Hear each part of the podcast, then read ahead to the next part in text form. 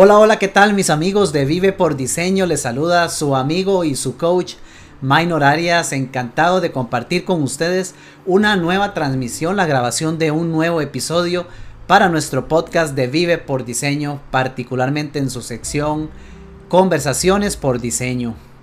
Hoy con una invitada especial, pero antes de presentarla, antes de ir con ella, quiero compartirles un contexto porque en Vive por Diseño constantemente estamos hablando acerca de la importancia precisamente de definir esas áreas de nuestro interés, aquello que nuestro corazón anhela, aquello que tanto deseamos vivir. Y algo que pasa en nuestra vida constantemente sucede es que nos damos a la idea de que tenemos mucho tiempo, de que nos queda la eternidad, la vida entera para hacer aquello que soñamos, para ir a aquel lugar, para visitar, para hacer aquella carrera. Pensamos que nos queda todo el tiempo del mundo tenemos esa gran expectativa y es bueno, es bonito tener ese nivel de confianza, pero ese mismo nos separa de la realidad o al menos de ser conscientes de la posibilidad de que todo lo que hoy damos por sentado puede cambiar en un santiamén, puede cambiar de la noche a la mañana. Y precisamente de eso se trata la conversación que tenemos en esta ocasión. Para eso amigos, quiero presentarles a nuestra invitada especial, eh, Paulette Barrantes. Paulette, bienvenida, buenas noches, ¿cómo estás? Hola, buenas noches, encantada de estar acá con, en Vive por Diseño y, y súper agradecida de que me hayan tomado en cuenta para, para conversaciones tan bonitas y tan positivas, ¿verdad? Que es lo más importante. Así es, Paulette, y gracias, gracias a vos más bien por tomar de, de, tu valioso tiempo para compartir con nosotros y también por tomar por la valentía incluso de, de tomar tu historia que, que, pronto vas a compartir y que conozco un poquito de ella y quiero decirle a todos, no crean que yo estoy eh, con toda la información tras bambalinas, estas conversaciones me gusta hacerlas a capela, me gusta no tener un script porque yo vivo la conversación de la misma manera que usted que nos acompaña, que nos escucha. Pero Paulette, compartir nuestra historia no siempre es sencillo. Y sé que tienes una historia maravillosa que contarnos, así con esa sonrisa con la que nos recibes esta noche, Paulette. ¿Qué te parece si nos comentas eh, y entramos de lleno de una vez y nos comentas un poco quién, quién es Paulette Barrantes y, y, cómo comienza esa historia que nos vas a contar? A ver, Paulette Barrantes es actualmente una mujer de 31 años. Eh, una mujer eh, profesional, una mujer independiente, una mujer totalmente realizada, una mujer que tuvo que tomar la decisión a los 18 años de que le amputaran ambas piernas por debajo de la rodilla. Entonces, todo eso que les mencioné lo hago desde mis con mis dos panteras, les digo yo, ¿verdad? Porque así les puse a mis prótesis, son negras, yo las mandé a diseñar así y ellas son las que me dan esta libertad, pero ¿querés que entremos con la historia, Minor?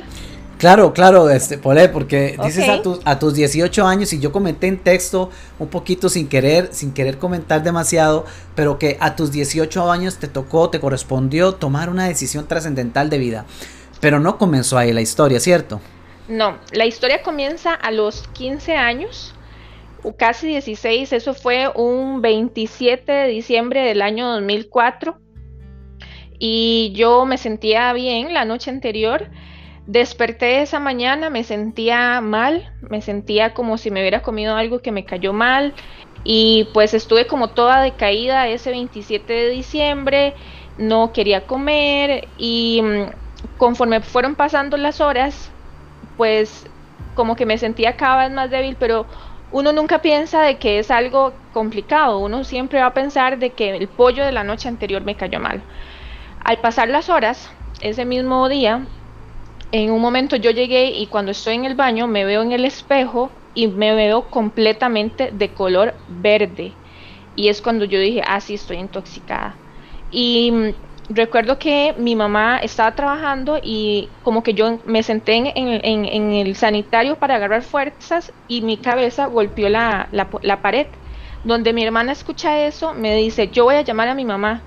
Y yo le dije como, no, Valerie, no es necesario, ¿verdad? Ya ahorita se me pasa. Y por dicha, ella no hizo caso. Entonces llama a mi mamá, me llevan a una clínica que era, estábamos muy eh, vivíamos muy cerca.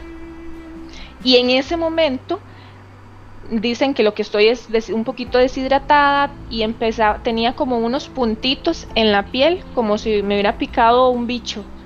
Cuando mi mamá pregunta que qué es lo que me está pasando, le dicen que es una reacción alérgica. Entonces, bueno, estoy en esas, en esa clínica esas primeras ocho horas y después de eso no me hacían en realidad nada. Entonces es cuando mi mamá pide como un traslado para ya el hospital Calderón Guardia. Para ese momento del hospital ya esos piquetes eran como, como marcas, moretones por todo el cuerpo, ¿verdad? La piel ya me, empezaba a doler y era como si tuviéramos una liga que estamos estirando y que ya se va a reventar. Llego al Calderón Guardia y mm, lo que yo años después me doy cuenta que eso que yo estaba sintiendo era que me estaba muriendo, ¿verdad? Esa descompensación, eso de que todo viene y todo va, de que estoy primero sentada en una silla de ruedas y después estoy acostada, y el doctor lo que le dice a mi mamá es como, bueno, aliste todo porque a ella le quedan 72 horas de vida.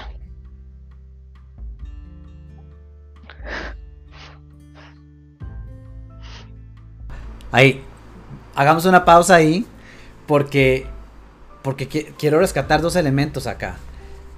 Antes de llegar a esa, a esa noticia, que no me puedo imaginar lo que puede ser escuchar a un médico decirle a uno que es padre de familia, prepárese porque le quedan 72 horas de vida. Ajá, vaya liste todo, lo de la, caja funeral y toda la cosa, eso fue lo el contexto, vaya liste todo, vaya listando todo. ¿Cuántas horas después de que esto comenzó más o menos eh, llegó ese momento en el que le dicen a tu mamá esta frase? Fueron unas 7, 8 horas. Desde, que yo me, desde que yo me sentía mal por el pollo que me comí, ¿verdad? Y me vi como verde, en que está, me veía verde en el espejo. Hasta ese momento eran unas 7, 8 horas. Hmm. Polet, y previo a ese momento, cuando comenzaste a sentirte mal y, llegaste a verte al espejo y viste que estabas casi que de color verde y demás, previo a eso hubo algunos síntomas, había algo que anticipara que estaba sucediendo algo. Absolutamente nada. Yo, como era vacaciones del colegio, pues siempre me gustaba ayudarle a mi mamá, eh, mi hermana y yo le ayudábamos en el negocio los fines de semana o en vacaciones, la noche anterior todo había estado bien, todo absolutamente normal, simple, simple y sencillamente me desperté ese día y me sentía débil, me sentía con náuseas, me sentía mareada, no me sentía bien, pero nunca hubo un algo anterior que como que fuera en proceso, ¿verdad? No, eso fue de un momento a otro. ¿Y qué sucede cuando ingresas al hospital? Que te llevan al hospital y, decías hay un lapso entre, no sé, estoy en una silla de ruedas, estoy en camilla. ¿Vos estabas 100% consciente? ¿Cómo, estabas en ese entonces? Sí, estuve siempre, estuve consciente, no hubo necesidad que me entubaran en todo este proceso. Y mm, pues hay una parte en, la, en emergencias que se llama agudos en los hospitales, entonces me ingresan ahí y ahí es como para dar tiempo a, como para empezar a ponerme como el suero y los medicamentos. En ese momento no sabían que era lo que yo tenía todavía, hasta que ya me hacen las pruebas y se dan cuenta que yo tengo púrpura fulminante. Ya para conforme iban avanzando los, las horas, ya el cuerpo se iba poniendo morado y se iba poniendo morado y ya esos moretes eran más grandes, ¿verdad? Eh, el meningococo, bueno, el meningococo todo lo tenemos, ¿verdad? Me desarrolla, me desarrolla una meningococcemia, meningococcemia y después de eso el meningococo desarrolla esta púrpura. Yo digo que con todo y todo yo he sido afortunada porque la púrpura siempre ataca corazón, ataca riñones, ataca cerebro o en mi caso me atacó la sangre. Entonces, ¿qué fue lo que pasó? Que la sangre dejó de circular.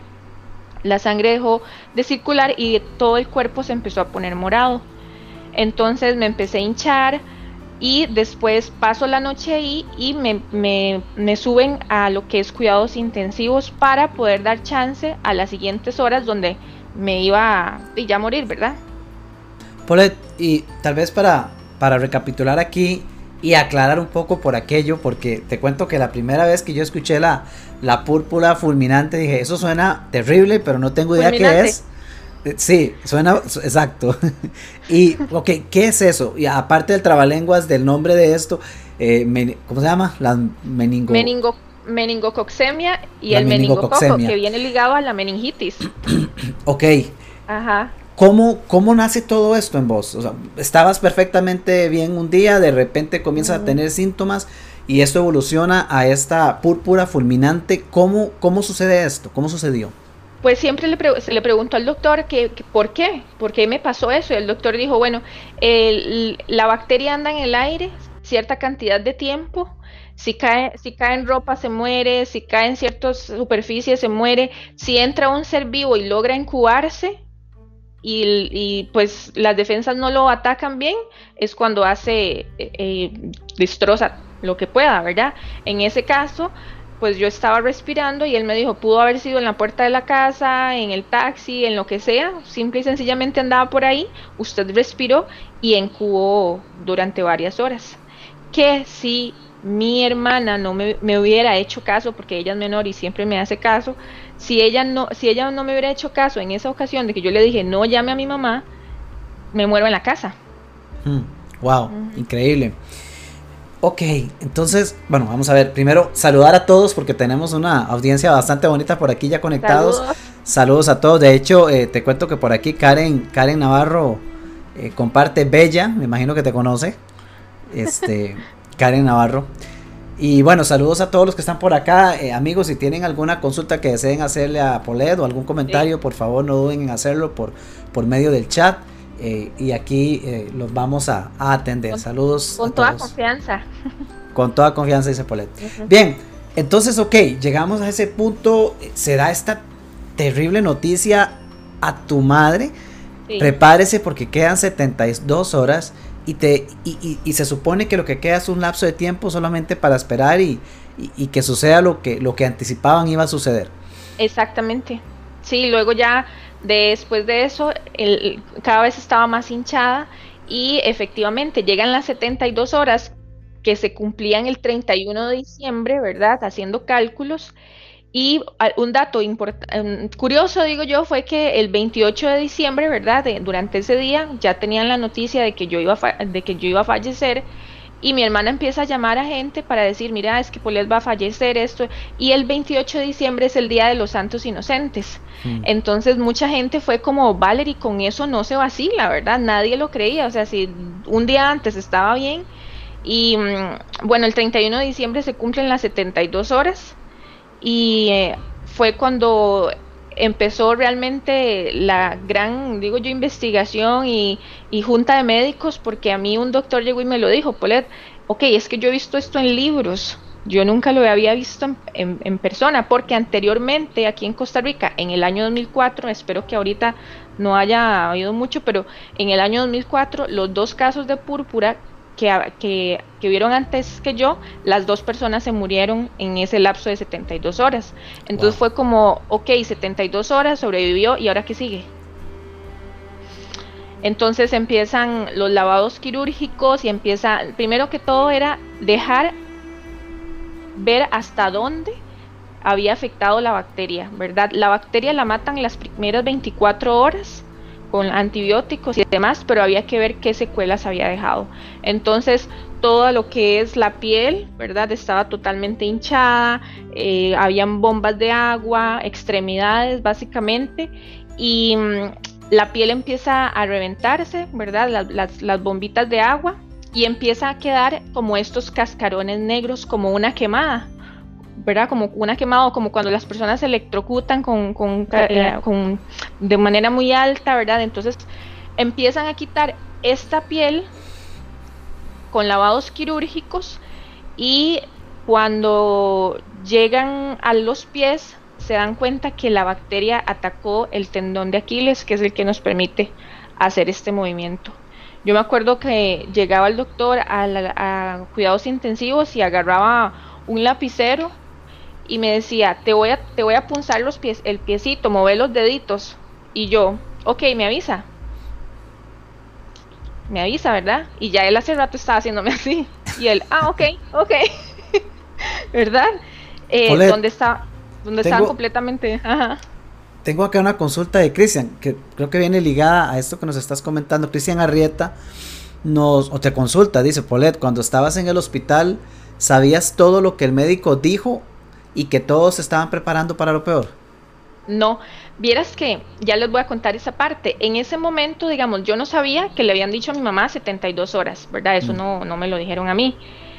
yo no sabía que, que lo mío era tan grave. A pesar de que yo estaba viendo como mi cuerpo iba cambiando, mi mente adolescente solo pensaba que yo el 31 de diciembre tenía que estar bien porque iba a estrenar unas botas y una, y una enagua que me había comprado y verdad, y tenía que estar bien. Nunca antes había estado internada de ese tipo. Yo decía, ¿será que tengo que dormir aquí, verdad?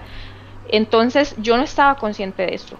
Yo me doy cuenta de que lo mío es grave hasta que después de las 72 horas, cuando estoy en cuidados intensivos, una, una de las enfermeras llega y me dice, Polet, ¿vos estás lista para irte con Dios?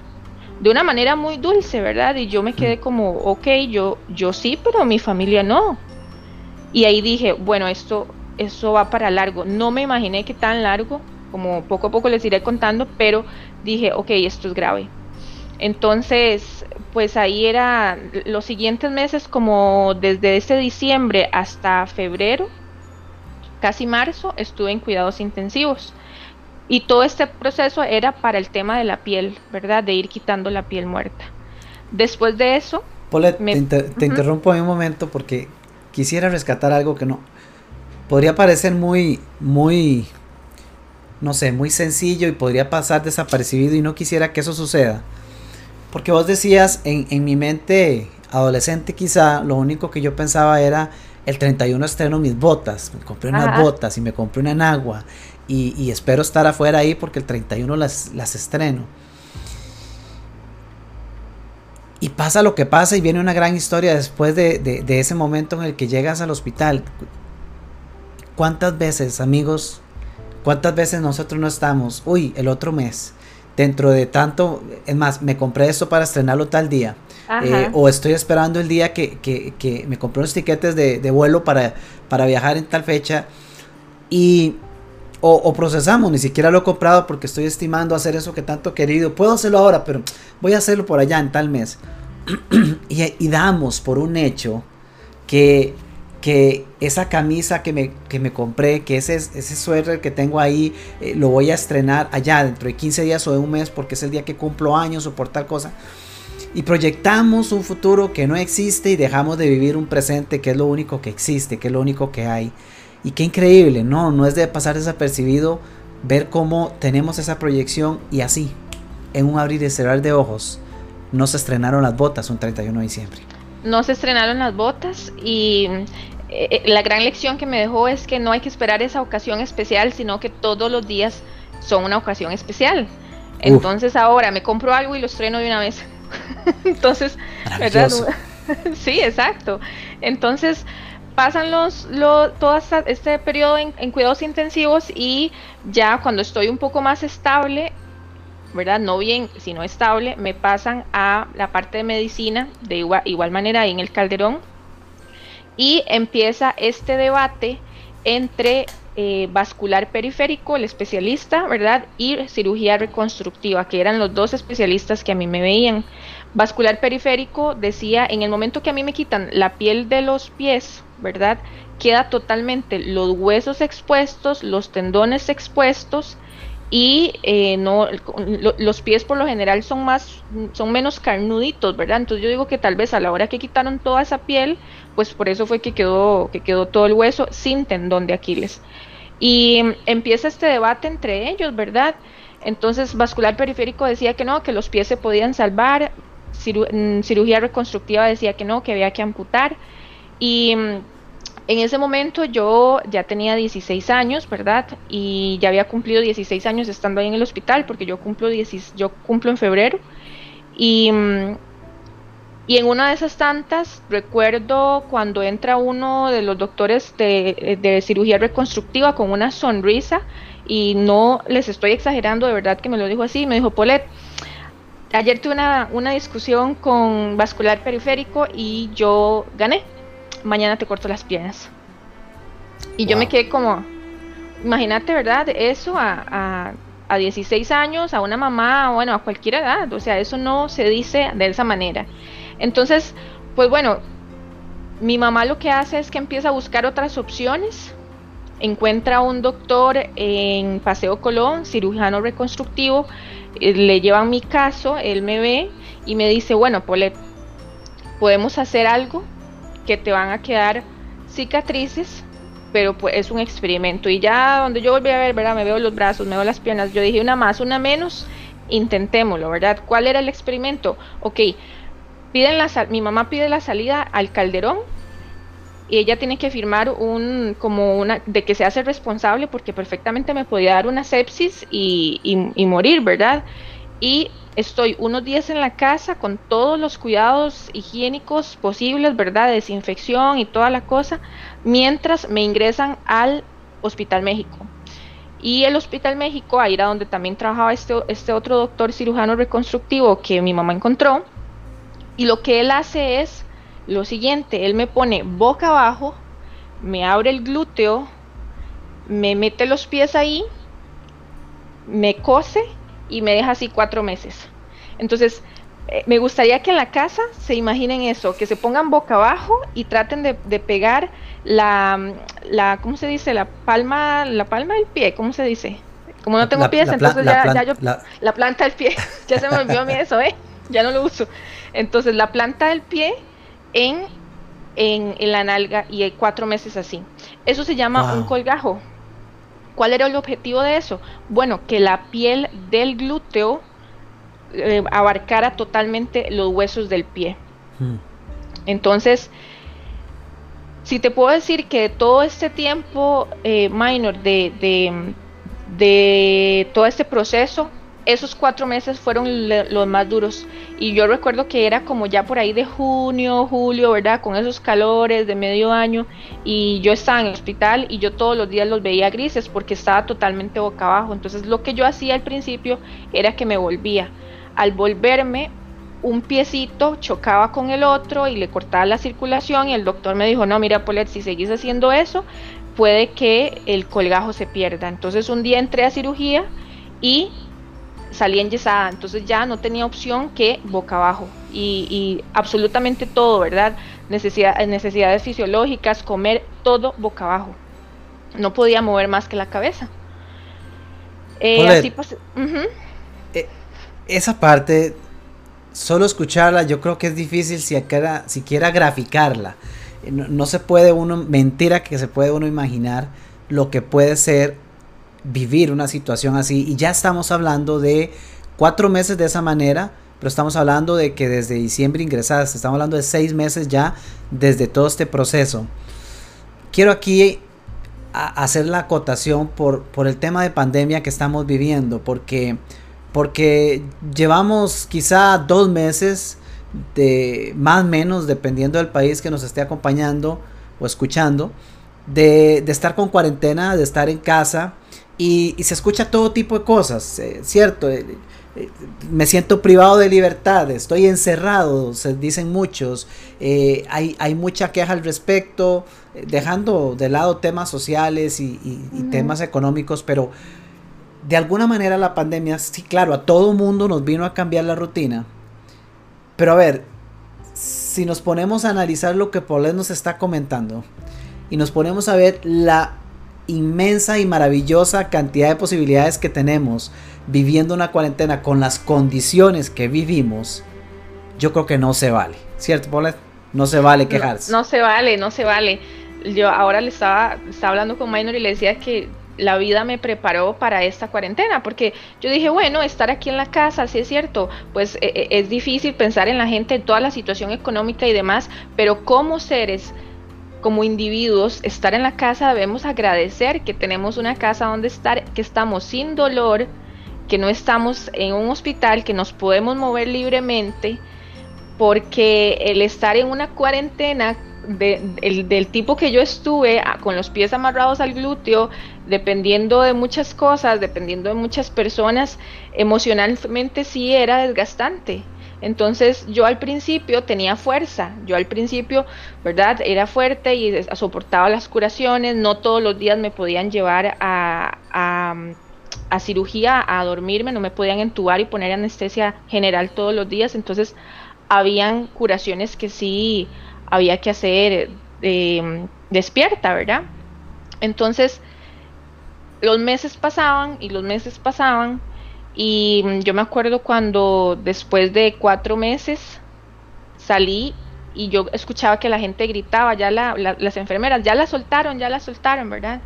Y mm, eso fue porque ya efectivamente venía boca abajo, pero ya los pies estaban eh, sueltos. Y sí, la, la, ese, ese colgajo funcionó. El pie estaba totalmente cubierto, ya había perdido los dedos de los pies, que eran los, puntos terminales. Eso sí se habían completamente necrosado, ¿verdad? Estaban totalmente negritos y eso hubo, que quitarlos. Y empieza todo este proceso, el siguiente proceso de poder eh, cerrar las heridas porque, ok, los pies, pero todo lo que era brazos y todo lo que era cuádriceps, ¿verdad? Pantorrillas y ahora glúteos estaba abierto. Entonces sabían que había parches, había que poner muchas cosas. Em, hasta que uno de los, todo así, estuve todo el 2005. Llegó el primer año, llegó el 27 del 2000 el 27 de diciembre del 2005 y yo dije, bueno, ya cumplí un año en esto, ¿verdad? Ok. Paulette, un año en el hospital tras todo este proceso. Un año, prácticamente un año en el hospital, mm, primero en el Calderón y luego en el México.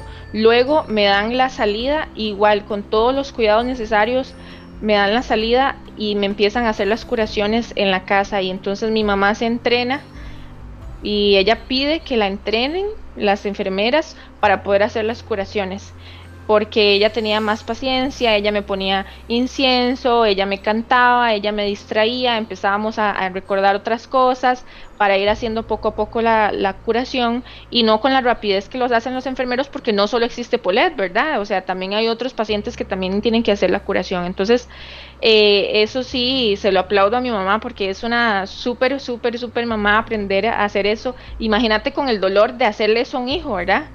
De saber de que las vendas le van a doler. Teníamos una parte a, un lado del, del, cuádriceps que yo le decía la parte dolorosa, o sea, todo era doloroso, pero esa parte en mm. específico, yo me decía, bueno, mi amor, ya sigue la parte dolorosa, ¿verdad? Y yo, bueno, sí. Para esos momentos todavía tenía fuerza y mm, nada más me ponía un pañuelo en la cabeza y lloraba mientras me, me, me hacía la curación 2006 entramos al 2004, eh, todo el 2005 es donde pasó así, entramos al 2006. Seguían las mismas curaciones, las, las úlceras no se hacían grandes, más grandes, pero tampoco se hacían más pequeñas. Encontramos unos parches que la caja no daba y al ser para prácticamente que todo el cuerpo eran como alrededor de 1.600 dólares o 1.200, 1.600 dólares como cada tres días, eran como unas esponjitas. Entonces, en el colegio donde yo estaba hacían poletones, digo yo, ¿verdad? Hacían poletones, los taxistas ayudaban, la familia ayudaba, gente que no me conocía ayudaba porque 1.600 dólares cada tres días, eso pesa. Entonces, eso me ayudó a mantenerme fuera de una infección, porque en todo este tiempo nunca tuve una infección, nunca tuve una úlcera de presión por estar en la cama. Y mm, y así fue como, como sobreviví, ¿verdad? Hasta que en una de las tantas curaciones, un, me tocaba ir al, al, México, yo grito que me quiero morir. Entonces por eso, por eso les voy diciendo que yo tenía en ese momento fuerza y luego más o menos y ya llega un punto en que la fuerza se me acaba. O sea, ya yo llevaba un año y resto en eso y yo grito que, que, me quiero morir en media curación, a pesar de que tal vez en algún momento sí lo pensaba, no les voy a decir que no y no les voy a decir que yo soy verdad, eh, de que todo esto me pasó y siempre estaba sonriendo y no, por supuesto que tenía días muy grises, trataba de no compartirlo porque ¿para qué? ¿Para qué si ya la situación era complicada? ¿Para qué estar diciendo, ay, me quiero morir, ojalá, verdad?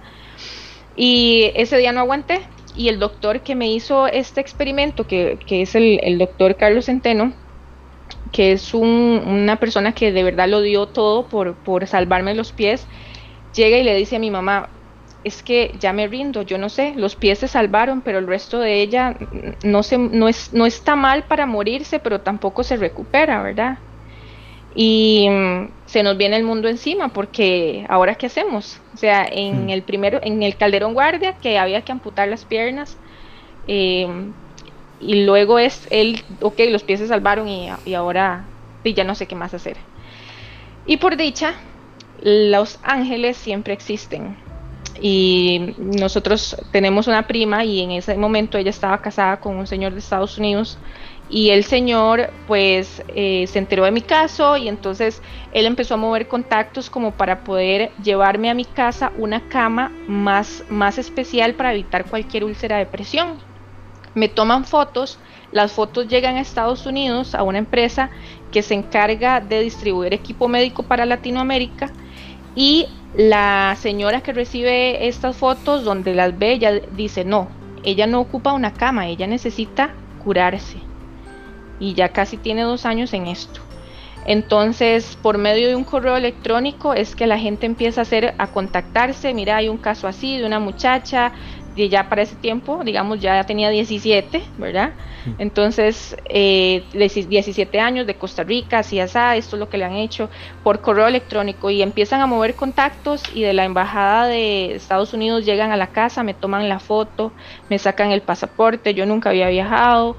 Eh, y esta empresa me envía su avión privado y lo adaptan como tipo avión ambulancia para que yo pueda viajar a Cincinnati, Ohio. Y el 7, el 7, el 4 de enero del 2007 yo viajo a Cincinnati, Ohio, con ayuda de todas estas personas eh, y todos estos contactos, que muchos de ellos se conocieron el día que se montaron a ese, a ese avión para llegar aquí al Juan Santa María. Qué historia doctores, enfermeros, ajá.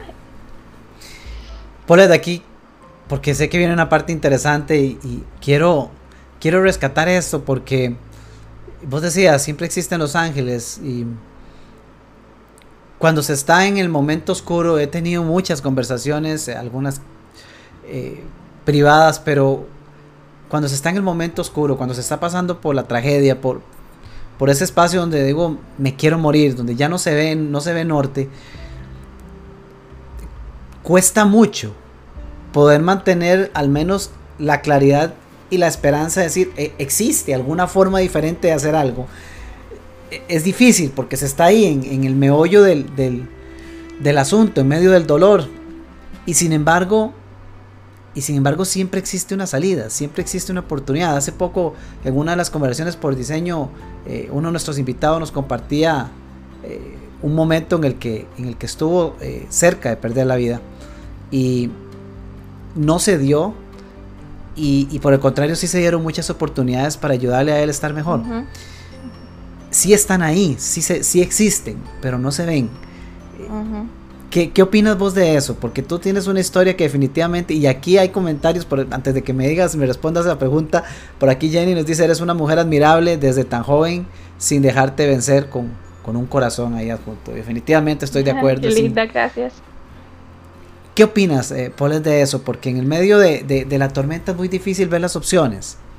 Sí, a, a nosotros se nos iban cerrando las opciones ya en el momento en que nos dicen ya me rindo, donde la, nuestra única esperanza, que era nuestro superhéroe, el doctor, ¿verdad? Nos dice ya no sé qué hacer, fue como, ¿ahora qué hacemos? O sea, entonces yo le decía a mi mamá, o sea, seguramente yo voy a tener 22 años y, y vamos a seguir en esta rutina de curaciones, de pérdida de sangre, de, paros cardiorrespiratorios, porque entonces muchas veces estaba yo en la curación, ¿verdad? Eh, donde me sentaba y donde terminan de hacerme la curación y me sentaba, donde veía la sangre que por, por gravedad bajaba, ¿verdad? Y me sentaban en la silla de ruedas, eh, me entraba como en un paro cardiorrespiratorio, cuando me despertaba tenía los doctores eh, tratando de, de, como de revivirme y eso, eso lo viví varias veces y yo decía, este va a ser el ciclo eterno de la vida, o sea, así mm. voy a seguir yo hasta que, hasta que un día me muera, ¿verdad? Algo quede ahí en una de esas.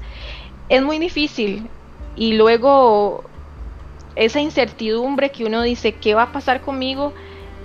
Pero yo creo que las cosas que más aprendí de todo el proceso es vivir en el presente. Y si en ese momento la oportunidad me estaba, la vida me estaba dando una oportunidad de estas de, de todas estas personas, era como, ok, si ellos aparecieron acá y si yo estoy viajando en, un avión de este tipo hasta allá, intentemos. Entonces, e, esta es otra opción. Ya lo del tema de los pies, bueno, ahí están los pies, pero mm, falta todo lo demás por cerrarse. Entonces, a ver qué pasa con esto ahora. Pero sí es, es, es, es complejo saber de que las opciones se van cerrando y, y no te voy a decir de que yo siempre tuve la más, la, toda la fe del mundo. O sea, simple y sencillamente mi esperanza iba cambiando conforme iba pasando el proceso. Entonces ya no era la misma esperanza al inicio de ponerme las botas, mm. sino ya era la esperanza de poder, levantarme y poder tomar una ducha normal y poder levantarme y traer un vaso de jugo. Esa era mi esperanza. Cambian, cambian las prioridades. como como una situación de vida nos comienza a, y en tu caso, evidentemente, comienza a ir revelando cómo, cómo aquello que era tan importante trasciende de unas botas y una en agua, que en su momento era la esperanza para el 31 de diciembre, Ajá. y cómo las prioridades van cambiando de acuerdo a cómo esto evoluciona, ¿no? Y, y, entonces, de, de, alguna manera, en todo caso, detrás de una dificultad de vida, existe por ahí un premio, existe por ahí escondido una, una oportunidad mayor. Ahora la expectativa no eran las botas, ahora la expectativa era, bueno, poder levantarme, poder tener volver a caminar. Volver a caminar. exactamente, volver a caminar porque ya tenía dos años de que no, de que no caminaba. O sea, la última vez que yo puse los pies en el suelo fue el 27 de diciembre para entrar a la clínica. ¿Verdad? Entonces, 27 de diciembre del 2004. Entonces, esa fue la última vez que yo puse los pies en el y que caminé. Entonces, bueno, llego el 4 de enero a Cincinnati, a un hospital que se llama Shriners. Y mm, este hospital tienen varios en, alrededor de Estados Unidos, pero este es especialista, se especializa en, en quemaduras. Y a mí me ingresaron como si fuera una quemadura. Lo primero que hacen es ponerme piel de cadáver en todo lo que son las, las piernas, que era lo que estaba con úlceras muy profundas por cuando quitaron la piel muerta. Me ponen piel de cadáver y esto lo hacen como para abonar o preparar mi piel, porque anteriormente a mí me hacían injertos de piel, de mi propia piel, y el cuerpo lo rechazaba. Entonces me quedaba la parte donadora ¿verdad? La que ya había donado la piel abierta y la parte que había recibido la piel, pero que la había rechazado, seguía abierta. Entonces era como peor. Entonces me ponen piel de cadáver, me la dejan ahí unos días, me la quitan, me quitan piel de la espalda, la estiran con una maquinita que para, para poder, digamos, em, tener como más opción de, de agarrar más piel, ¿verdad? Y esa piel me la ponen en las piernas. Y mm, funcionó. En esa ocasión no, el cuerpo no lo rechazó. Y entonces yo me acuerdo cuando después de dos años yo dije, no me duele nada. O sea, yo era morfina cada cuatro horas. Porque el 80% del cuerpo estaba abierto. Entonces, después de dos años yo dije, no me duele nada. Y eso fue una de las cosas más bonitas y más, de las que más agradecí de, todo el proceso, porque de verdad, eh, tener dolor constantemente y, e incertidumbre es, de las cosas más feas, pero ok, llegó la parte en donde el doctor me dice, bueno, mira, Polet, uno de tus pies, ya las heridas están totalmente cerradas, se van cicatrizando bien, uno de tus pies no tiene sensibilidad y el otro tiene una infección en el hueso que no detectaron en Costa Rica. Y mm, tener dos opciones, ¿verdad? O amputamos, ponemos prótesis y empezamos desde cero, o conservas tus piernas, te quedas en una silla de ruedas porque no te van a aguantar, ¿verdad? Eh, recordemos que, el, que, ya el pie no podía hacer esto, que el pie se veía muy gordito porque la piel no era de ahí, no habían dedos, entonces no iba, el pie se salvó pero no era funcional, ¿verdad? Todo lo que era la pantorrilla había sufrido mucho, el músculo, el hueso estaba débil y me dijo, te doy esas dos opciones para ese momento yo ya estaba por cumplir 18 años. Entonces yo hablo con mi mamá y le dije, mami, vea, ya vinimos hasta acá, yo voy a tomar la decisión de que me amputen las dos piernas. Y ella me decía, Polet, pero todos los que luchamos en Costa Rica porque salvaran los pies, y yo le decía, bueno, ok, sí, porque lo intentamos. Y nos quedamos con la satisfacción de que lo intentamos, pero ya los voy a dejar ir. Y mm, efectivamente, yo cumplo años el 11 de febrero y el 16 de febrero firmo, mi primer firma como mayor de edad es para autorizar que, quiten las piernas. Entonces, antes de entrar a cirugía, yo les agradezco a ellas em, por, por acompañarme durante 18 años y yo sabía que cuando saliera ya no iban a estar. Wow, Paulette, sinceramente, eh, es impresionante escucharte, es impresionante escuchar tu historia y, me, y me llega bastante. Se escucha muy sencillo decir que estoy por cumplir los 18 años y tomé la decisión de que me amputen las piernas. Pero Paulette, ¿qué pasaba por tu mente? Más allá de lo que tenías que decirle a tu mamá, porque tu mamá tenía la esperanza de repente de que eh, existiera algo más adelante que, pudiera solventar el asunto de una mejor forma, pero en tu mente, ¿qué pasaba? Porque ya había sufrido mucho tiempo, me gustaría saber que nos cuentes un poco de eso. A ver, eh, en mi mente pasaba, Minor, yo solo quería ser libre. O sea, yo había perdido la libertad por dos años. Yo, yo lo único que quería era ser libre y poder, como te dije, poder meterme a una ducha, porque digamos que los baños que me hacían eran baños en cama, ¿verdad? Y con, no podían meterme a una ducha, a un baño, jamás, con todo el cuerpo totalmente abierto y con vendas.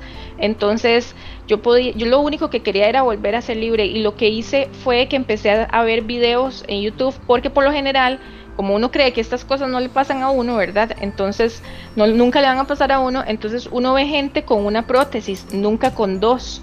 Entonces empecé a buscar videos en YouTube para, para ver cómo es caminar con dos prótesis, cómo eran las personas con dos prótesis. Y un día mm, me dijeron que alguien en el hospital me iba a llegar a visitar y cuando llegó, llega una señora y llega un señor y el señor le falta la pierna desde arriba y yo dije, bueno, es el señor, ¿verdad? Y la, la esposa.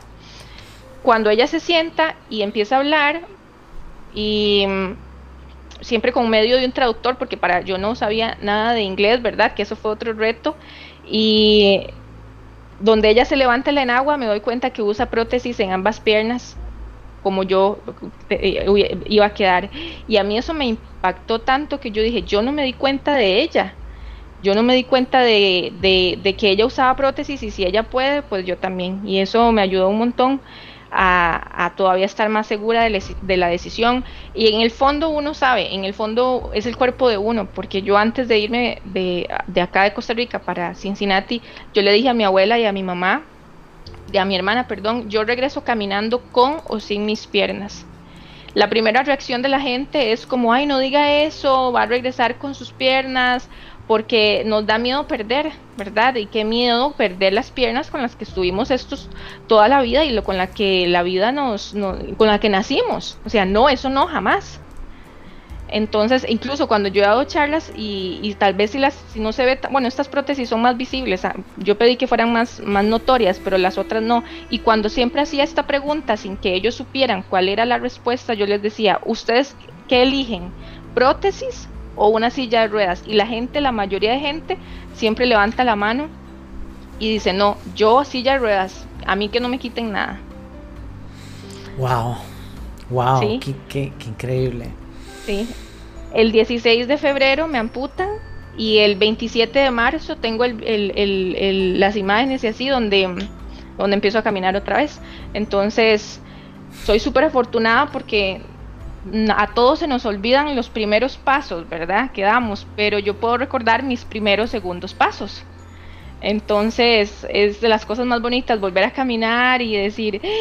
en serio, lo logré. Ya empezaba la terapia y ya que usar silla de ruedas un ratito, ya que usar andadera y demás, hasta que ya un día dije, ya estaba usando muletas, hasta que un día me di cuenta que la muleta la andaba así como si fuera el bolso, ¿verdad? Ya me estorbaba y mm, sí, sí, y yo dije, ya no, ya no la necesito más.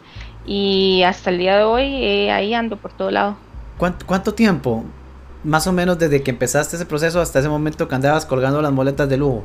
A ver, eso me amputan en febrero y yo entro, porque mucha gente de, la ciudad donde yo me fui a vivir, que esta señora que recibió los papeles para lo de la supuesta de, eh, cama, ella se ofrece, ella vivía a 45 minutos del hospital, entonces como yo iba a tener que pasar todo un año, no precisamente en ese hospital, pero sí yendo a citas y demás, ella se ofrece y me deja vivir con, ellos durante todo el año.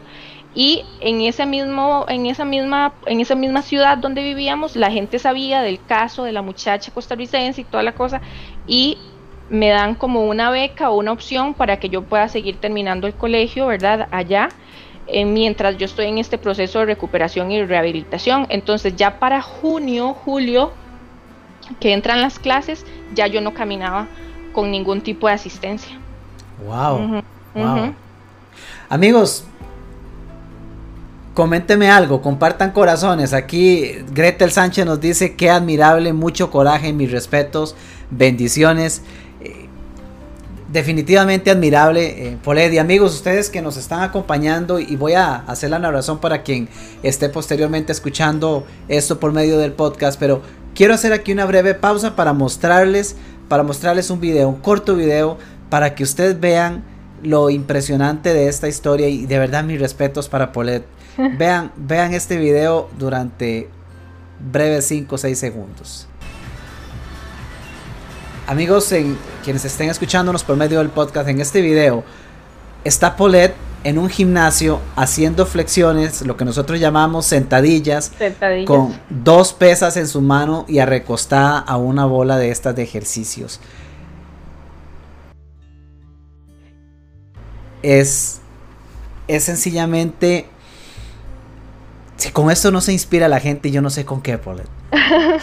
Eh, eh, aquí hago un llamado al tema del ejercicio, ¿verdad? Porque em, yo me di cuenta conforme pasaban los años que ya cada vez tenía menos energía y demás, ¿verdad? Como nos pasa a todos no es lo mismo a los 20 que a los 30 y fue cuando yo dije, uy, no, yo tengo que ponerme las pilas y hacer ejercicio porque yo quiero ser una señora de 40, de 50, de 60 años funcional. Yo hago cuatro veces más esfuerzo para caminar que una persona con piernas reales, entonces si yo no tengo fuerte toda la parte core, toda mi espalda, no me voy a aguantar las piernas en un futuro y por eso fue que, me puse las pilas, por, por literal salud.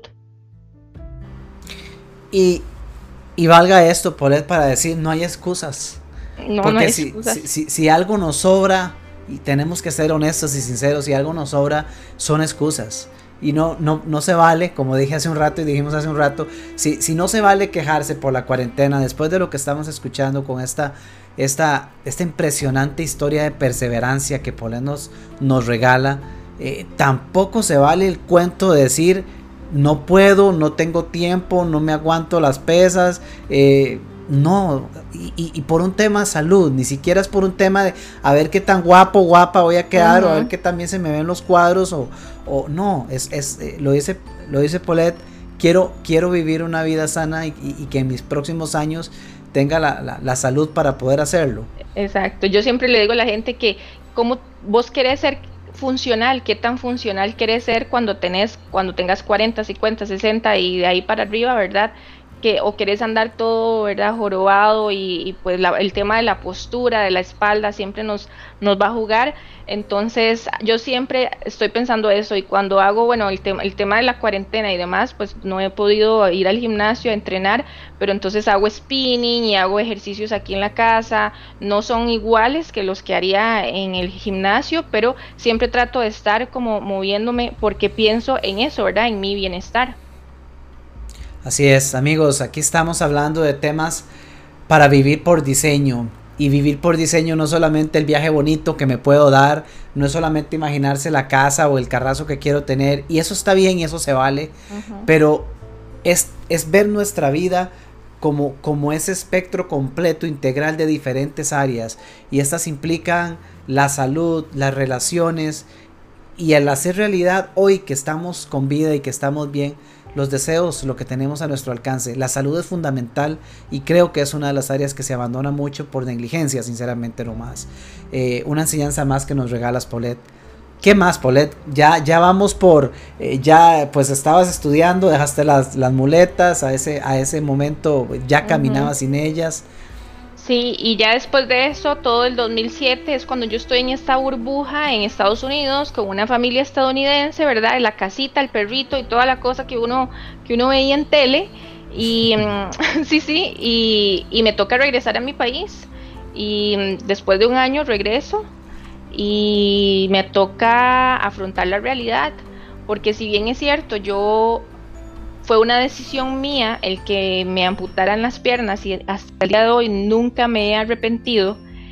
Ya el regresar acá y decir, ok, esta es mi vida, esta es mi gente, este es mi ambiente, fue un choque, porque entonces ya empiezan los miedos sociales, ya empiezan los miedos amorosa, o, amorosas, ya empieza el miedo sexual, ya empiezan todos los complejos, ya empieza todas las dudas, ya empieza todo el tema de, ¿será que algún día alguien me va a querer así? ¿Será que, porque si vos me ves así, de todo bien, no, no te das cuenta, pero, pero debajo de todo esto, las cicatrices, me tengo que desarmar para dormir, me tengo que armarme para despertarme.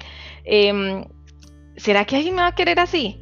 Y empiezo en este estado de negación de que yo simple y sencillamente hice como si no hubiera pasado nada.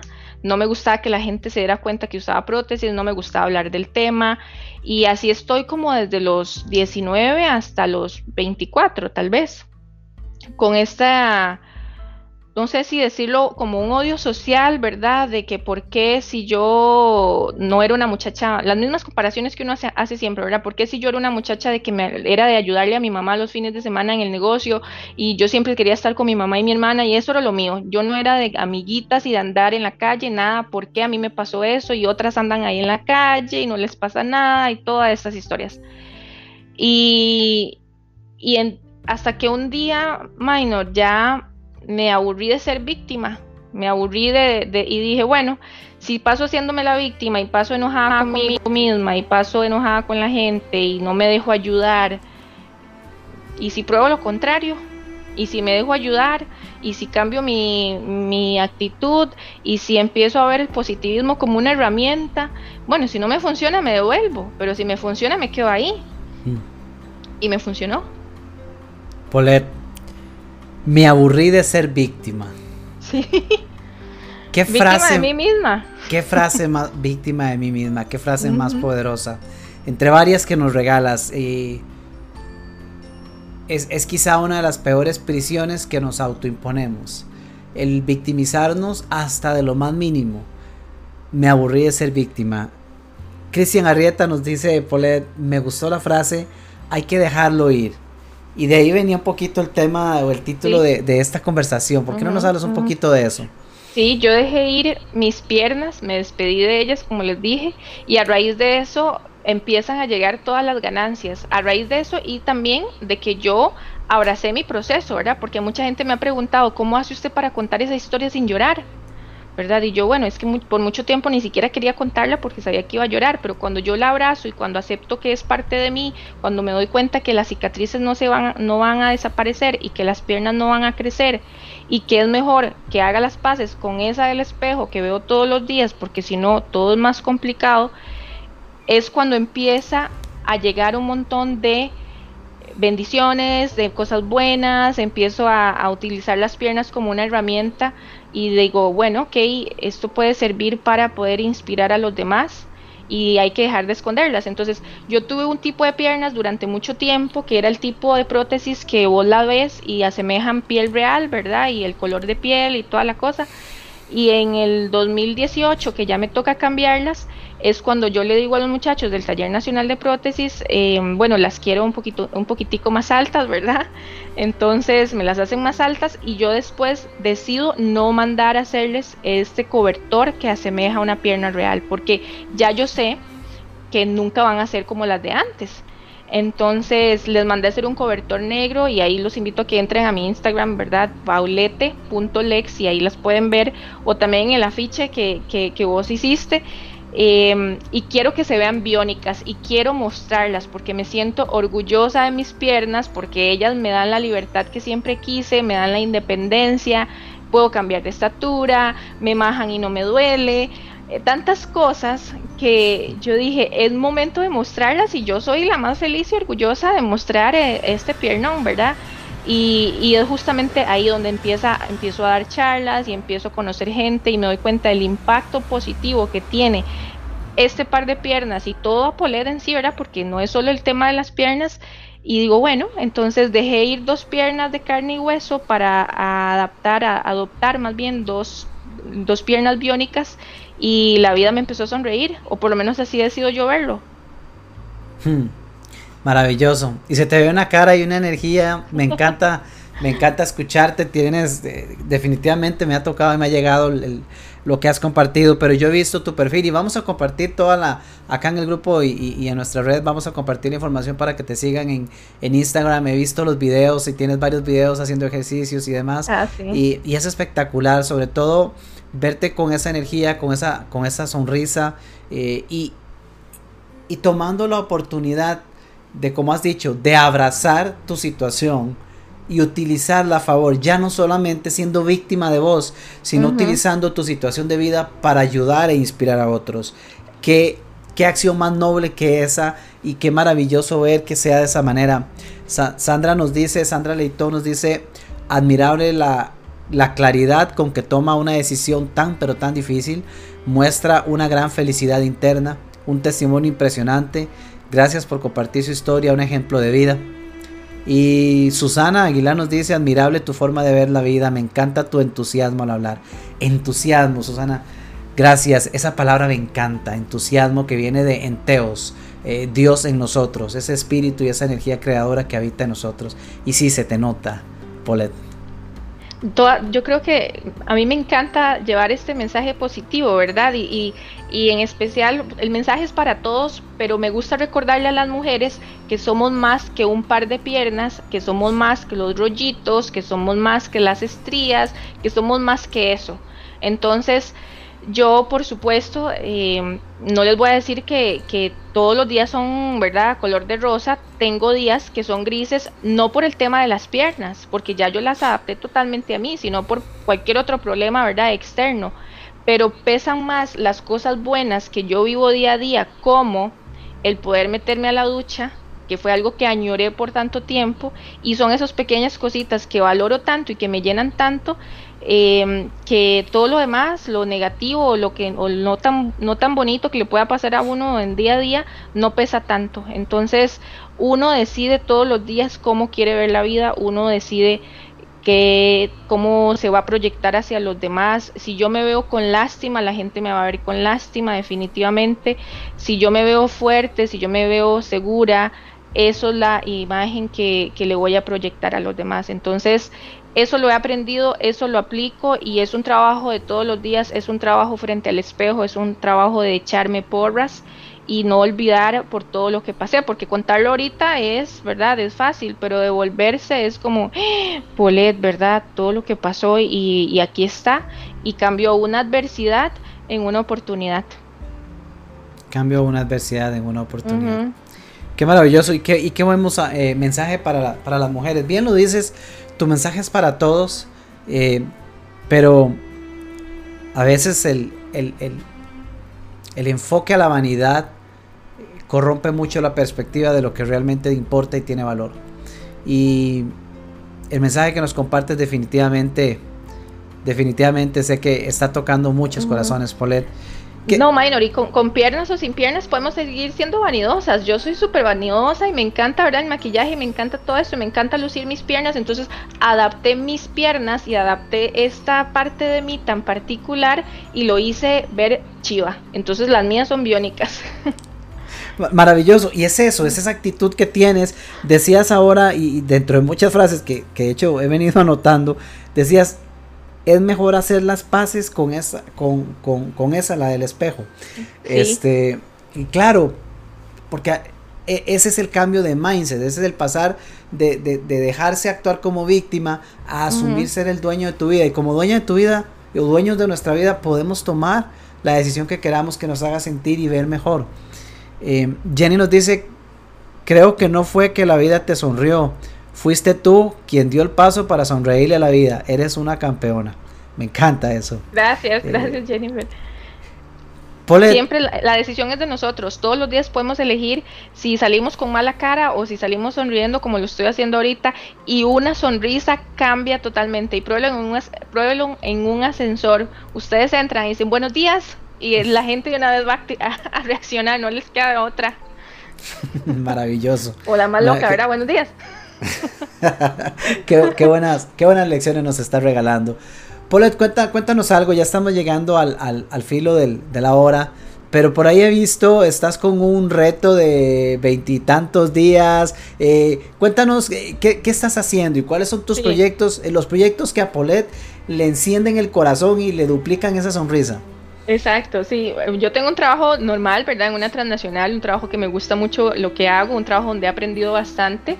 Y también eh, tengo otros proyectos, ¿verdad? Tengo el blog que se llama cada pieza por separado.com y esto viene a raíz de que yo siempre vacilaba de que yo soy como una Barbie, ¿verdad? Me desarmo y cada pieza se vende por separado, cada, el pie, los tornillos, cada cosa tiene su costo y entonces, ok, cada pieza por separado y de ahí viene el, nombre. En el blog hablo de absolutamente todo, ¿verdad? De todo lo que, por el hecho de que, de que tú sufras algún tipo de amputación, no quieras, no quiero decir de que te tengas que descuidar físicamente, de que, ok, si ya no tenés una pierna, si no tenés una parte del pecho, igual tenés una cara bonita, igual tenés otras partes de tu cuerpo que hay que cuidar porque somos muy visuales y si nosotros nos descuidamos, entonces la imagen que vamos a ver cada mañana cada vez nos va a gustar menos. Entonces es un trabajo interno, pero también hay que trabajarlo externo.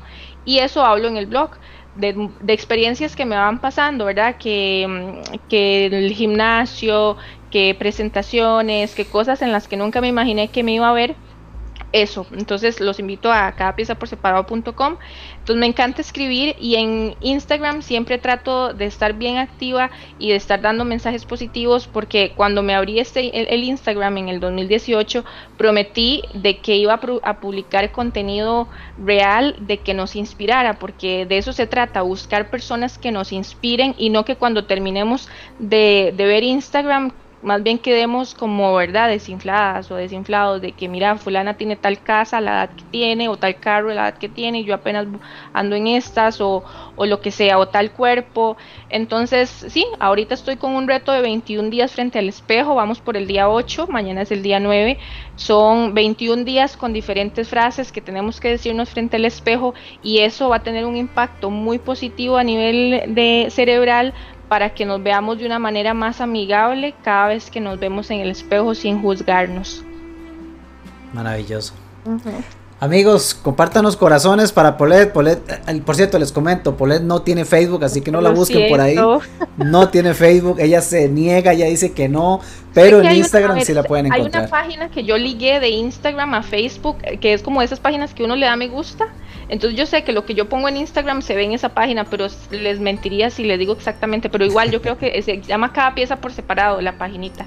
Ah, bueno, pues por ahí todos también pueden ver las publicaciones, pero igual sí. les invito a que sigan a Polet por ahí este, en, Instagram, también por supuesto en su blog, eh, que también he tenido ya la oportunidad de verlo y sí se los recomiendo definitivamente. Eh, Polet, de verdad, mira, desearía tenerte al frente para darte un gran abrazo, así que te lo mando virtual. Eh, no sabes de verdad cuánto te agradezco que, que tomaras de tu tiempo para estar con nosotros. gracias por sonreírle a la vida porque hoy estás tocando el corazón de muchas personas a partir de una experiencia que si bien fue dolorosa, también creo que te ha cambiado la vida, ¿no?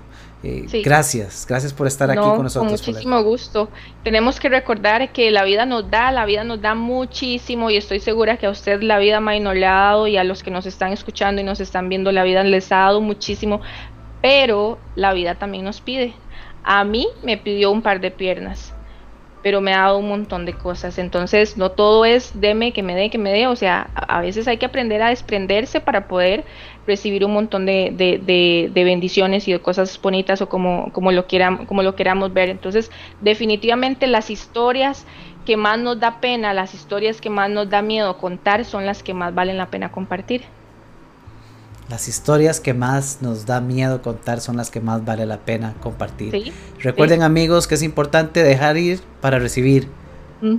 Y en la vida nos da, pero también nos pide. No solamente escurrir y pedirle toda la vida y esperar que de nosotros no venga nada, pero tenemos la oportunidad. Y creo que una, dentro de muchas grandes cosas que nos compartes, creo que una cosa maravillosa a rescatar aquí es, tenemos como seres humanos, tenemos la capacidad innata de vivir la vida que queramos indistintamente de nuestras circunstancias. Tenemos la capacidad de reconocer que nosotros como seres, seres que somos, estamos bien indistintamente de lo que nuestro cuerpo o los factores externos nos muestren. Que no necesitamos creer que lo único que somos es lo que nuestro cuerpo muestra, en este, como es el caso de Paulette, pero tampoco necesitamos creer que lo que mi mente me dice que soy es lo que soy. Somos mucho más que eso. Somos seres espirituales en un cuerpo físico, decían por ahí. Y Paulette es un gran ejemplo de eso.